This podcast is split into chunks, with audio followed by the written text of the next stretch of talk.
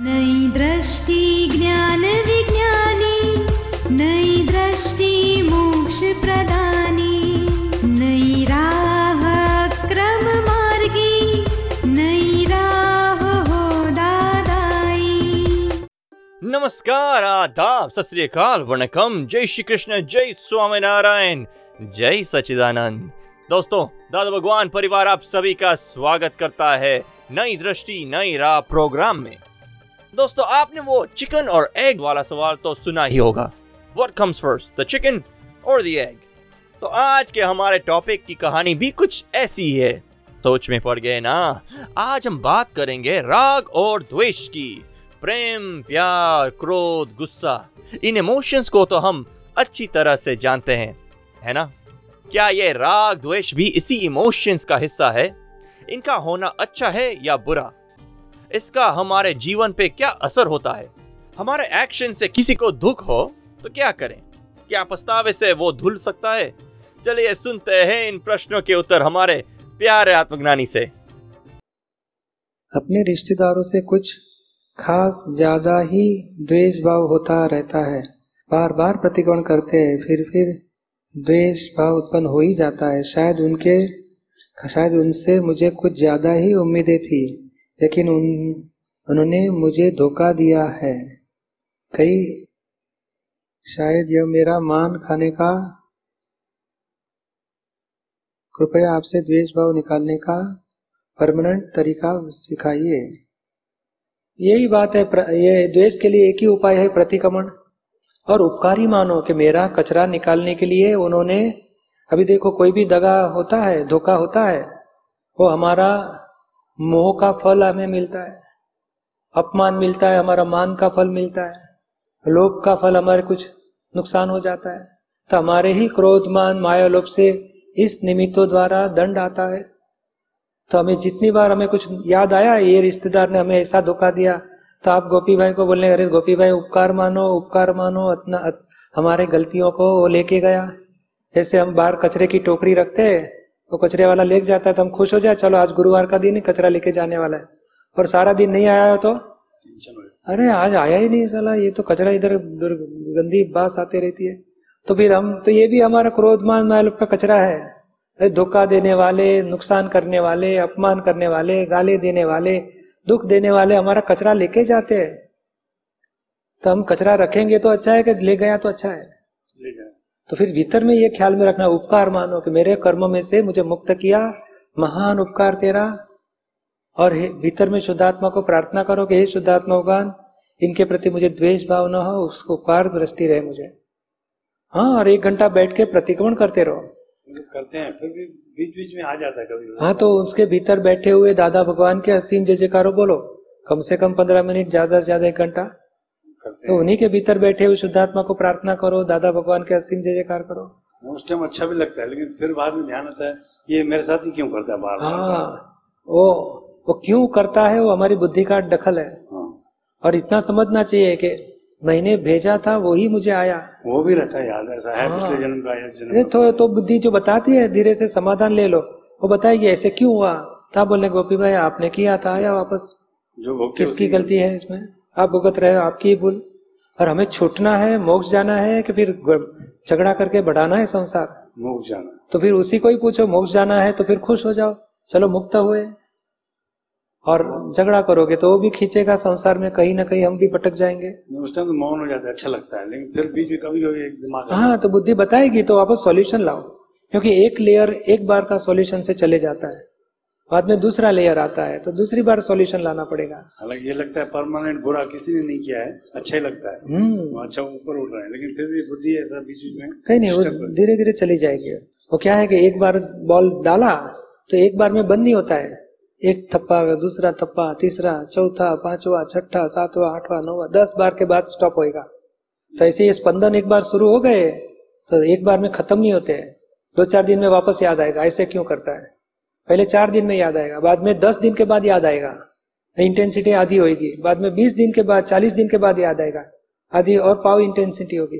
धीरे धीरे खत्म होते जाता है स्पंदन सब। आप सुन रहे हैं नई दृष्टि, नई राह।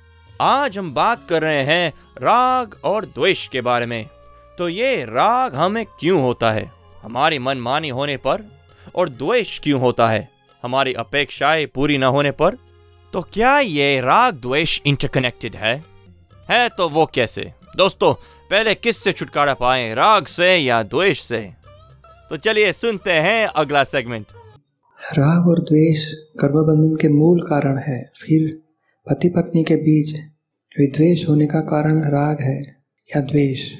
अगर एक पक्ष अपने किसी अन्य संबंधी के साथ राग के कारण दूसरे पक्ष के साथ बोल बाल बंद बोलचाल बंद कर देता है। तो क्या ये द्वेष है? इससे किसी तरह तरह के कर्म बंधन होते हैं? और परिणाम क्या होता है? कौन सी गति का बंध किस किसको और क्यों होता है? सच्ची बात है।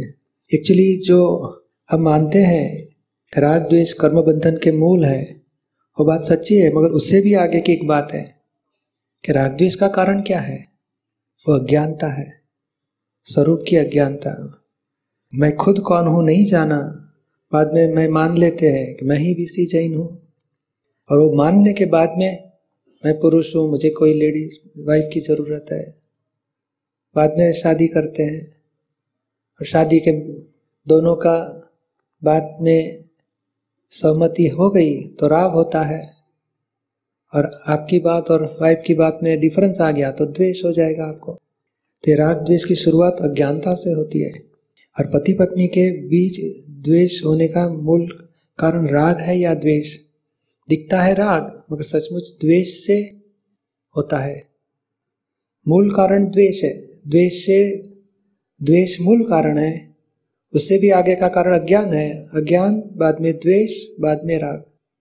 ये बहुत सूक्ष्म लेवल की बात है और दादाजी की शोध है क्या दिखता है संसार में राग बंधन का कारण दिखता है। शास्त्र में भी राग द्वेष वही बंधन का कारण है। धीरे धीरे उपदेश देने वाले भी बताते हैं कि राग ही मुख्य है। राग में से संसार खड़ा राग आग है राग को खत्म करो। पर सचमुच द्वेष बिगिनिंग है। आप ही सोचो भूख लगती है तो राग होता है कि द्वेष होता है? राग। भूख लगती है राग होता है? अरे जलन होएगा द्वेष होएगा।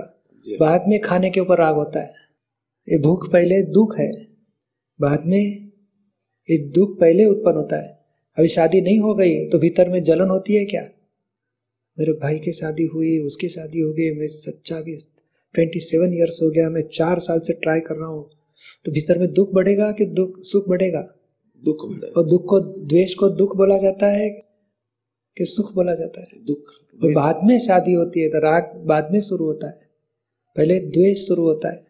द्वेष यानी दुख परिणाम। और बाद में मोह परिणाम शुरू होते हैं राग। आप सुन रहे हैं नई दृष्टि नई राह। दोस्तों आज हम बात कर रहे हैं राग और द्वेष की। दोस्तों कई बार हमें लगता है कि हम बात करेंगे तो किसी को दुख होगा। तो हम बात ही ना करें। क्या यह संभव है? अगर हम किसी से इंटरेक्ट ही ना करें तो राग द्वेष ही नहीं होगा राइट क्या यह पॉसिबल है? पर हमें दुनिया में रहना है तो फ्रेंड्स फैमिली से इंटरेक्शन थोड़ी ना अवॉइड कर सकते हैं। हाँ तो ये राग और द्वेष के चक्कर से ही पाते हैं छुटकारा, पर कैसे? चलिए, सुनते हैं अपने प्यारे आत्मज्ञानी से। अभी आपका आगे का प्रश्न ये, एक पक्ष में अपने किसी अन्य संबंधी के साथ राग के कारण, दूसरे पक्ष के साथ बोलचाल बंद कर देना, वो क्या द्वेष है? हाँ सच्ची बात है। एक राग द्वेष में क्या होता है? पहला द्वेष शुरू होता है, बाद में शादी हो गई तो राग होएगा। राग में अपेक्षा जन्म होती है वाइफ के प्रति अपेक्षा रहेगी। वो अपेक्षा पूरी न कर सकी तो उसके प्रति वापस द्वेष शुरू होता है। अपेक्षा का रिएक्शन में द्वेष आता है। और अपेक्षा पूरी की तो राग ज़्यादा हो जाता है। राग बढ़ेगा और द्वेष भी बढ़ेगा। अपेक्षा नहीं पूरी की तो द्वेष होता है, अपेक्षा पूरी की तो राग होता है। और बाद में जब द्वेष हो जाता है तो द्वेष के साथ अभाव, तिरस्कार, बाद में मुझे बोलना ही नहीं। अरे, आपको चाय के ऊपर राग होएगा और चाय फ़र्स्ट क्लास नहीं बनाई। थोड़ी ठंडी होगी, थोड़ी कम चीनी है, थोड़ी कड़क नहीं है तो भी चाय के ऊपर राग है तो वाइफ के ऊपर द्वेष हो जाता है। तेरा ठिकाना नहीं, ये चाय बनाती है, नहीं चाहिए। देखो अभी क्या करेगा आदमी? और ये द्वेष चाय के ऊपर राग क्यों है? तो मोह दृष्टि उसकी, अज्ञानता से। मैं ही चाय पीने वाला, मैं ही, मैं, मुझे चाय चाहिए। अभी आत्मा खुद को, चाय को ज़रूरत नहीं। देखे परमाणु का हिसाब है, मगर हमारी अज्ञान मान्यता है। उसे राग शुरू हुआ, बाद में से द्वेष शुरू हो गया। और अच्छी चाय बनाई तो राग वाइफ के ऊपर राग हो जाएगा। दूसरे फ्रेंड के साथ अरे हमारी वाइफ की चाय एक बार पी के तो देखो दुनिया भर की होटल को भूल जाओगे। ऐसे बोलेंगे। जी। तो ये राग है ये द्वेष है। ये राग और संबंध बंद कर देते बोलचाल बंद करते वो भी द्वेष है। और उससे बहुत और उसमें कर्म बंधन तो होते ही है। जी कर्म बंधन तो ही। एक दू, दूसरे अवतार में वापस कुछ ना कुछ संबंध से वापस आएँगे और एक दूसरे को दुख देके हिसाब पूरा करेंगे। मतलब बराबर तो करना ही पड़ेगा। बराबर करना ही पड़ेगा। और वाइफ नहीं कोई भी व्यक्तियों के साथ राग द्वेष का हिस्सा पूरा करना पड़ेगा। जी। और उससे आगे स्वरूप की अज्ञानता जाएगी तो ही ये राग द्वेष छूटेंगे। आप सुन रहे हैं नई दृष्टि नई राह।